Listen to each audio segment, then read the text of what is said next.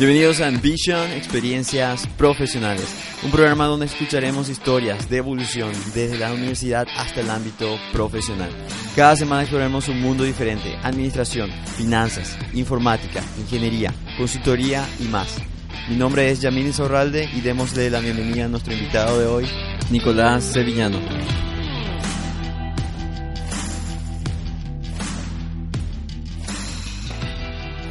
Buenas, el día de hoy vamos a estar entrevistando a Nicolás Sevillano, quien se encuentra trabajando como Supply Chain Manager en una empresa multinacional de rubro tecnológico hoy en día. Buenas noches, Nico. ¿Qué tal, Yamil? ¿Cómo estás? Un gusto estar acá presente. Igualmente, gracias por tu tiempo y por, bueno, por acercarte hoy en día a, a ser parte del programa. Bien, Nico, eh, estábamos conversando hace un momento y bien, entendemos que lo que es supply chain en sí es un ámbito muy dinámico y es muy, muy complejo para explicarlo en ciertas, en pocas palabras. Así que el día de hoy nos vas a estar comentando un poco cuál, es tu experiencia así, qué bien quizás no fue lo que esperabas al principio. Sí, correcto. No, eh, digamos, es un poco diferente de lo que uno cree cuando empieza a trabajar en, en el rubro. Tiene la idea de que va a ser principalmente manejo de cuestiones logísticas, depósito, transporte y termina siendo mucho más que ver con el planeamiento y con el control y el desarrollo de, de, las, de las políticas de, las, em, de, la, de los procedimientos internos de las empresas, ¿verdad? Claro, porque cuando uno piensa en supply chain se entiende que es, por así decirlo, logística, ¿verdad? Pero no es logística, en realidad. Claro, es uno de los ámbitos dentro de la cadena de ah. suministro, ¿verdad? digamos, el, el nombre de supply chain vendría a ser cadena de suministro que que dentro de eso entra desde la producción de los materiales hasta la venta al consumidor final. Entonces, dentro de eso, en una empresa eh, multinacional o bien cualquier empresa, hay un sinfín de pequeños pasos que ir dando y seguir una serie de, de procedimientos para lograr que el producto llegue hasta el consumidor final. Y digamos que entrando un poco en esos detalles en el mundo, uno se da cuenta de que hay, hay mucho más de... Wow, ya, ahora vamos a ir entrando en eso. Bien, Nico. Y para iniciar un poco aquí, es lo que nos gustaría saber un poco antes de, de iniciar con tu carrera. Si podrías definir a Nicolás hoy en día una palabra, ¿cómo lo definirías? Es una pregunta difícil. Definirse a uno mismo con una sola palabra. Hay veces que te vienen varias a la mente, pero si tengo que elegir una es organizado, eh, ser una persona organizada principalmente. Eh, a partir de ahí como que es una base para, para conseguir lo que uno busca. Y bueno, a eso hay varios complementos, ¿verdad? Seguramente. lo que en propósito, en planificar, en... Pero principalmente es ser organizado, digamos. Sí, genial. ¿Y era, era también Nicolás de aquella época, antes de iniciar su carrera organizado? Más o menos. Ah, eh, la profesión me enseñó también a ser organizado. Es como que uno elige la profesión, pero a la par la profesión lo elige a uno también en, en cierta forma. Claro, todo, o sea, todo el mundo se va profesionalizando a, medida que pasa el tiempo. Así que, eh, yendo un poco hacia ese lado, Nico, ¿nos podrías contar un poco quién era Nicolás antes de empezar su carrera, más o menos entre el tiempo de haber terminado el colegio, cómo decidió la carrera y cómo, bueno, ¿Cómo llegaste a lo que es tu, tu profesión hoy en día?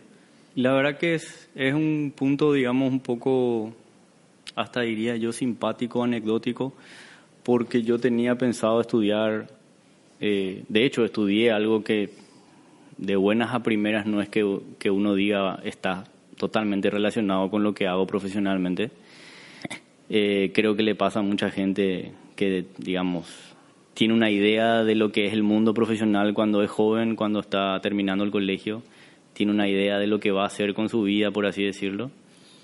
Y luego pasan los años, entra en el mundo laboral y se da dando cuenta de que habían otra serie de gustos y otra serie de, ideas con respecto a lo profesional que le parecían interesantes. Y bueno, a mí en parte me pasó eso. Yo tenía la intención de hacer la carrera diplomática y hacer, y hacer, estudié ciencias políticas. Ahora, en la carrera me fui dando cuenta de que había todo un ámbito de lo que serían las políticas económicas y lo que serían políticas empresariales, ¿no? Y eso, ese mundo, digamos que me pareció mucho más atractivo que, el, que lo que vendría a ser simplemente lo que todos conocemos como política, ¿verdad? Eh, para no darle un nombre eh, peyorativo, pero bueno, eh, todos, lo, todos conocemos la política como la política pública, ¿verdad? Más simplificada, digamos. Sí, Exacto, es, claro, digamos, lo que leemos en los diarios todos los días, ¿verdad? Sí, eso, eso es muy... Eh, eso sí es muy, muy cómico en, el sentido que es, no, no, no, tiene mucha relación con lo que es el rubro de supply chain, ¿o sí? No, claro. O sea, bueno, lo que, lo que sí es que desde, desde el momento en que terminé el colegio, si bien estudié la carrera, quería trabajar, eh, como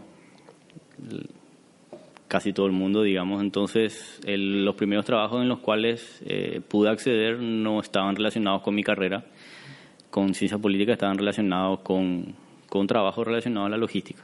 Sí. Eh, y fueron bastante básicos al inicio. Eh, tenían que ver con manejo de, de, repuestos y manejo de, de atención al cliente o por ahí ventas eh, simples como venta de tarjeta de crédito, cosas por el estilo. Interesante. Y no, nos contás allí, bueno, es, me dijiste una materia de ciencias políticas, ¿es así? Sí. Sí. Eh, ¿Y tu, primer, tu primera experiencia laboral se dio en los, primeros años de la carrera o más o menos al terminar? terminé el, el, colegio y empecé a trabajar. Sí. Eh, a la par que empecé la universidad. Bueno, como cualquier joven, la idea era trabajar y romper ese estigma del primer trabajo y poder tener algo de experiencia.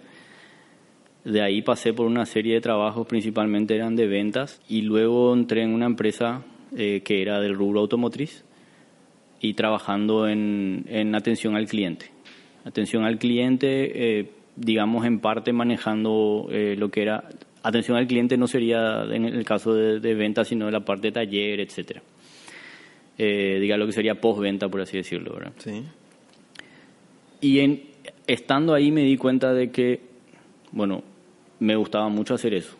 Me gustaba mucho lo que tenía que ver con administrar y con, con eh, manejar procesos internos y también entender un poco por qué los procesos se definen de la forma en que se definen porque muchas veces uno sabe que, bueno, las reglas de la empresa o lo que la empresa dice que tenemos que hacer es de esta manera y el objetivo es tal, pero ¿por qué se definió eso? Entonces me empecé a hacer muchas preguntas que ahí es cuando yo eh, digo que, bueno, mi carrera en cierta forma me ayudó a eso, porque política, o sea, la carrera si bien siempre se asocia con lo que es política pública, te ayuda a definir un poco lo que son las políticas de trabajo y las políticas empresariales, de por qué hacemos ah, lo que hacemos. Claro, ahí tiene sentido. Claro. Y, bueno, y a la par fui trabajando, digamos, fui, fui interiorizándome más con el rubro privado, por así decirlo, y eh, me gustó, ¿verdad? Me di cuenta que, que, era lo que realmente quería hacer. Y, y de ahí en adelante siempre busqué opciones que estén relacionadas con eso, ¿verdad? Traté de buscarle la, la, la, la vuelta a la, a la carrera que estudié porque digamos que no quería empezar de ser una carrera nueva y dije, ok, ¿cómo puedo hacer para diversificar un poco lo que estudié y asociarlo con lo que quiero hacer? Eh, y cómo vender esa idea para que cuando tenga que tomar la responsabilidad en una, o sea, una responsabilidad más importante en una nueva empresa, eh, me puedan tomar en serio también, ¿verdad? De que pues, muchas veces uno dice, wow, pero que tiene que ver una cosa con la otra. Y ese fue, digamos, siempre el mayor, el mayor desafío eh, en lo que respecta a, a, romper la primera barrera de, de, de, conocerse con una empresa. ¿verdad? Sí, porque me imagino en, cada entrevista que tuviste fue algo como, eh, tenés esta experiencia, pero estudiaste esto y cómo, o, sea, ¿qué pasa allí? ¿verdad? me preparaba mentalmente porque sabía que si bien hay preguntas clásicas en todas las entrevistas, eh, como, no sé, tipo, ¿por qué querés cambiar de trabajo? O por eh, preguntas que nos hacen a todos cuando estamos en entrevistas, yo sabía que a mí había una pregunta que sí o sí me iban a hacer, que era, ¿cómo terminaste trabajando en esto si estudiaste esto? Sí.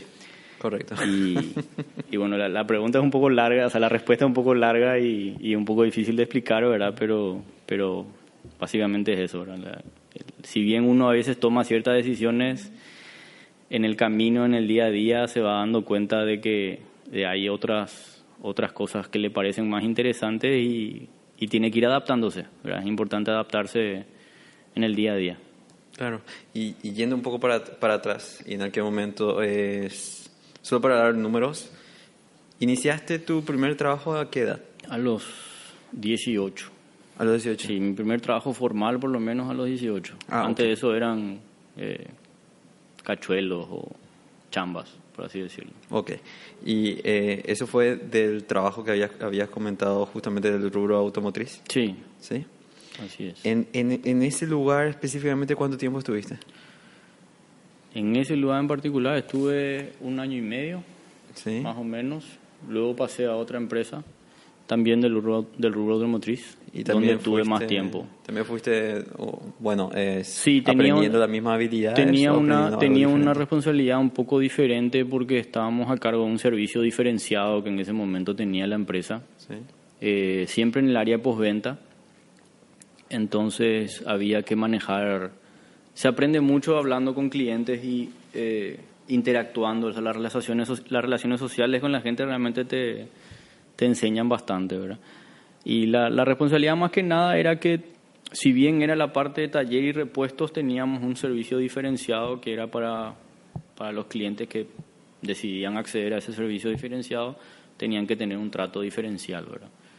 y yo estaba a cargo de eso, entonces eh, era, era demostrar que uno podía manejar esa, esa situación. ¿verdad? Por así decirlo, era mucho más cuidado, era mucho más eh, detallado, digamos, en sí, el servicio. Era un servicio a domicilio también, entonces había que ir a, a, buscar el vehículo del cliente, había que hacer ciertos servicios que había que hacer ahí mismo en la casa con el vehículo del cliente había que prever qué repuestos iban a ser necesarios, hacer el proceso interno, porque muchas veces uno dice, ok, me voy a la casa del cliente, el cliente dice que su auto tiene tal cosa, pero puede tener cinco cosas más. Mm, Entonces, en base a eso hay que llevar ya los repuestos.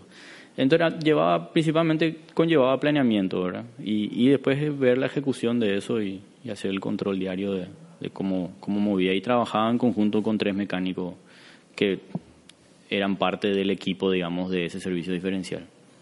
Genial.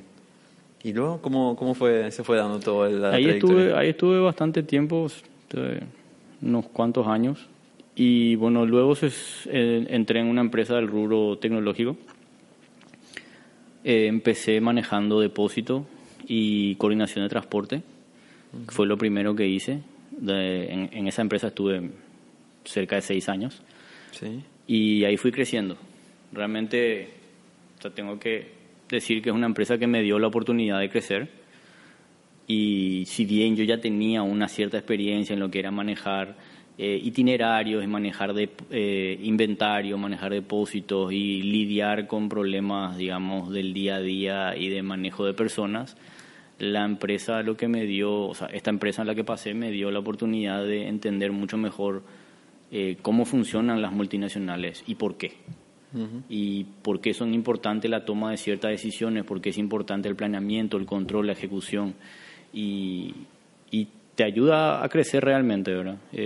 También es bueno tener un buen coaching dentro de la empresa en ese, en ese periodo de crecimiento, digamos. Interesante, como dijiste. Eh, ¿Iniciaste allí? ¿En qué posición? Y vendría a ser como un auxiliar de, de supply chain. Sí. Eh, o sea, era, era un asistente, digamos, del, del, del, equipo, ¿verdad? No, no estaba como líder del equipo, por así decirlo. Entiendo. ¿Y fue allí donde todo empezó sí, en, tu aprendizaje? tres años más o menos, eh, sí, tres años más o menos yo pasé a formar, o sea, a ser el líder del equipo. Eh, y bueno, ahí ya pasé por diferentes etapas. O sea, lo, que, lo primero que hice fue la parte de manejo de depósito y coordinación de, un itinerario de transporte pero después eh, se fueron añadiendo responsabilidades que tienen que ver con lo que hago hoy en día, que es principalmente planeamiento de producción. Eh, es decir, eh, estar en contacto directo con, con, el departamento comercial para saber qué se va a vender, cuándo y por qué. Y en base a eso poder coordinar con fábrica para asegurar lo que tenemos que, lo que hay que cumplir con, los, con, los, con las promesas hechas a los clientes, por así decirlo. Y bueno, eso fue un, fue una conjunción de conocimientos y de experiencias que me permitieron en ese momento, digamos, liderar un equipo de trabajo y manejábamos una operación de dos países, lo cual es también interesante, ¿verdad? Una vez muchas veces está un poco encerrado en lo que es el mundo solamente acá de Paraguay, pero conocer otro país y cómo funcionan los negocios en otro país te abre un poco también la mente a, a saber de que, bueno, sí, en todos los países tenemos problemas similares, pero las reglamentaciones, las leyes y la forma, la idiosincrasia misma de cada país hace que tenga que adaptarse uno a qué decisiones toma en qué momento y por qué, ¿verdad? Entonces, fue interesante.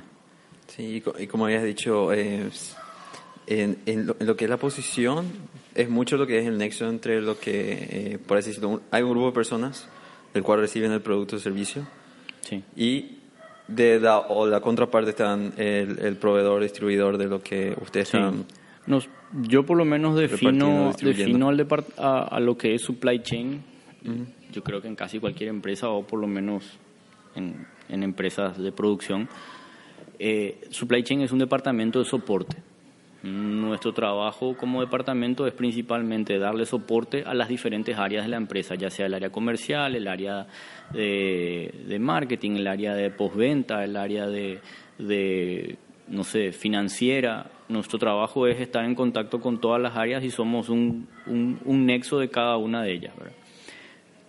¿Cuál es la tarea más importante? Ser un nexo entre el área comercial y las fábricas.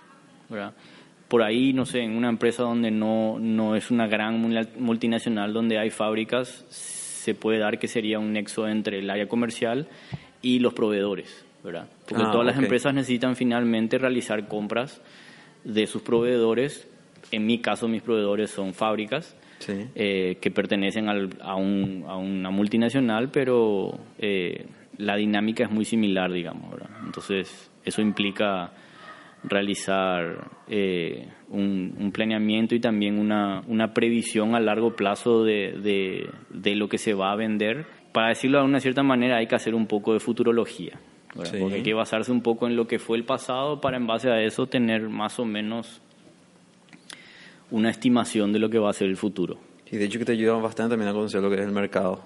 Totalmente, sí. muchísimo. Y, y, también es como que te está ayudando a, a conocer, en, bueno, lo que, lo que había sido en ciencias políticas, más en sociología, lo que es a, nivel consumismo. Sí, yo, desde el punto de vista de entender a los consumidores eh, es interesante porque, bueno, si bien nosotros no estamos en contacto con el consumidor final, siendo un departamento que hace soporte, eh, vemos cómo se comportan los números en el, en el sentido de, de, cómo fluctúan la producción es un reflejo de cómo fluctúa el consumo. Y eso, eso digamos, eh, para poder hacer una previsión a futuro tenés que entender en parte cómo se comportan las personas, las sociedades también que no es lo mismo que se comporten acá en un país como en, como, en otro país, inclusive países vecinos. Eh, así que, o sea que, si bien, como, como dijimos hace rato, mi carrera no está 100% relacionada, la carrera académica que estudié no está 100% relacionada con la, la carrera profesional, yo intenté darle la vinculación y ver cómo me adaptaba al, al rubro que decidí trabajar. Que te fue bastante bien al fin, al fin y al cabo. Y por lo menos ahora parece que sí. Sí. No, quiero... Me, toco madera, pero creo que sí, ¿verdad? Eh, sí. Creo que sí me está yendo bien. Y bien, Nico, allí, bueno, habías comentado el, la dinámica en, en, esta multinacional y a, a donde estás hoy en día, creo que fue un paso más adelante a lo que ya venías haciendo. Entiendo que un plus y algo más que fuiste aprendiendo también. Es, bueno, actualmente estoy en, en una empresa también del rubro tecnológico, es una multinacional también. Eh, es un, un, un, cargo similar donde estoy a cargo de un equipo de trabajo, manejamos dos países, eh, o sea, manejamos la operativa de dos países con ese equipo de trabajo, pero se agregan algunas responsabilidades que tienen que ver más con el área de el área financiera. Entonces, el, digamos, el, el nivel de planeamiento es mucho más detallista y te, te obliga a, a, tener un nivel de perfeccionismo mayor y también te obliga a hacer, eh, digamos, eh, relacionar lo que se, se hace en base a producción de materiales y relacionarlo directamente con lo que es plata. Y, y, eso te, te obliga a pensar de una manera diferente. ¿verdad? Entonces, sí, para mí fue, eh, digamos, ir un paso más allá y, ok, aprender con más detalle una parte más del, de la cadena de, lo que es una, una empresa. ¿verdad? Claro, porque va añadiendo más conocimiento lo que es parte de tu, de tu experiencia ya hoy en día. Y bien, Nico, yendo más allá y englobando todo lo que es tu experiencia a nivel profesional, ¿nos podrías contar de alguna manera si tú, si, cuáles son las, aquellas habilidades que consideras los, las más importantes que te, han ayudado a llegar hasta donde estás hoy en día? Hay que, bueno, dije la palabra al inicio, pero hay que tratar de ser organizado. Eh, yo intento por lo menos siempre empezar mi día eh, definiendo las tareas que tengo que hacer en ese día, definiendo prioridades eh, y hay que, hay que planear.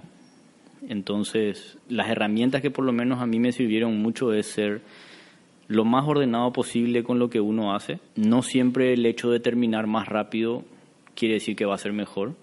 Hay que hay veces que hay que quedarse el tiempo de como como se dice en el fútbol hay que parar la pelota y mirar un poco la cancha. Y lo otro hay que planear. O sea, yo por lo menos una cosa que sí nunca cambié desde que desde de inclusive antes de terminar el colegio, yo tenía un plan de vida. Yo quería llegar a una serie de objetivos en cuanto a, a crecimiento profesional, por así decirlo. Y lo importante es tener un plan, ver cómo haces para ejecutar ese plan y hacer una revisión de ese plan cada tanto. Entonces hay que, hay que eh, planear, ejecutar y controlar. Y si te das cuenta de que el plan que tenías no va a funcionar, ok, se, se cambia de dirección y se vuelve a hacer un nuevo plan y se vuelve a ejecutar y se vuelve a planear ahora. Es, digamos, un círculo un poco vicioso, pero es parte de, del crecimiento y la dinámica de cómo funciona. Sí, mencionaste algo importante, es planear, habías dicho. Ejecutar, y controlar. Y controlar. Creo que la, eh, la, tercera arista es la que no muchos vemos. Sí, la de eh, controlar, que viene muy importante, es testear para ver qué progreso hacer para adelante, qué progreso dejar de hacer también. Sí, la verdad que en las, por lo menos en las, en las dos empresas grandes en las que estuve del área de tecnología, me enseñaron eso, ¿verdad? Eh, hay que planear muy bien, que es el, momento más importante, creo yo, mucha gente te va a poder decir lo mismo, para asegurarse de que dentro de tu plan están incluidas todas las posibilidades de lo que de lo que de lo que puede llegar a suceder cuando ejecutes tu plan. Luego ejecutarlo y finalmente si no controlas lo que, lo que ejecutaste es un poco que malgastaste tu tiempo planeando porque no sabes si es que la próxima vez que lo tengas que hacer va a ser, podés hacer exactamente lo mismo porque tuviste un buen resultado o eh, había sido que no, no fue un buen resultado y tenés que planear de otra manera, ¿verdad? Claro. Entonces, ahí me, digamos que un poco en esa dentro de esa filosofía me metieron la idea de que siempre hay que preguntarse muchas veces por qué, por qué, por qué. De, de, de, que, o sea, ¿por qué hicimos lo que hicimos? Si salió bien, ¿por qué salió bien? Si salió mal, ¿por qué salió mal? Y se aprende. Se aprende cuando sale bien como cuando sale mal también, ¿verdad? Sí, de hecho que hay una dinámica de pregunta que uno dice, eh, cuando, cuando quieres saber la razón de, las cosas, pregunta por qué tres veces. Sí, eso. Para ir, para ir en detalle de qué, qué hay a fondo de toda esa situación, ¿verdad? Así es. Es y bien, Nico, luego, eh, para, ir cerrando el programa, nos gustaría saber de, tu parte, ¿cuál sería una recomendación? ¿Qué recomendaría a aquellas personas que desean en el, futuro ser un supply chain manager? Si les gusta el área, que consideren que es un mundo dinámico, realmente cambia todos los días y parece muchas veces un trabajo de hormiga que no se va a acabar nunca. y lo segundo es eh, que, que tengan un plan siempre que no, no solamente en el punto de vista profesional o en su día a día en el trabajo, sino en cuanto a su punto en la vida en general, que tengan un plan de a dónde quieren llegar y en base a eso que apunten y que hagan algo y que en base a eso controlen lo que están, lo que están haciendo. Eh, o sea, tener un plan es, es crítico para llegar a cualquier meta. Y podría decir que para, para aquellas personas que son de los que planifican, los que piensan para adelante, son eh, quizás esta, este tipo de carrera que le, le, pueda motivar realmente y le pueda gustar bastante. Sí, realmente. Hay veces que es, no sé, por ahí decir, ah, trabajas en supply chain, ¿qué es eso? O sí, sí, por, no me suena atractivo. Por el nombre en inglés quizás es como que suena algo, no sé, algo bizarro.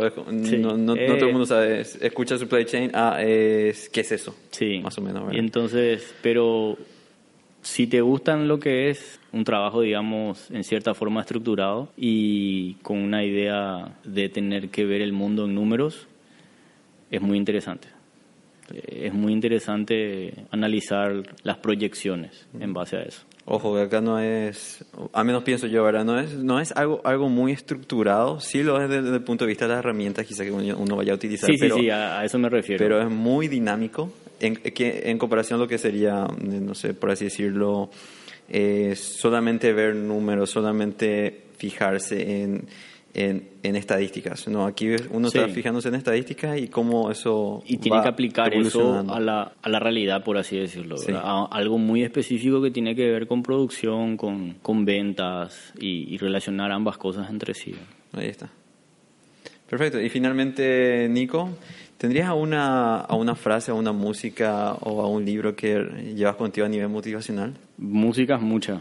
¿Sí? Pero Eh, hay una frase en sí que me gusta mucho que era, bueno, es de un discurso de Nelson Mandela en realidad. Digamos, él dijo que el mayor miedo no era de no ser capaces, sino de que el mayor miedo es de que tengamos demasiada capacidad y de que nuestra capacidad haga sentir a las otras personas de menos. Él planteaba en su discurso de que la obligación de toda persona es que si puede dar de sí lo más lo mejor que pueda y con eso la persona puede inspirar a otras personas.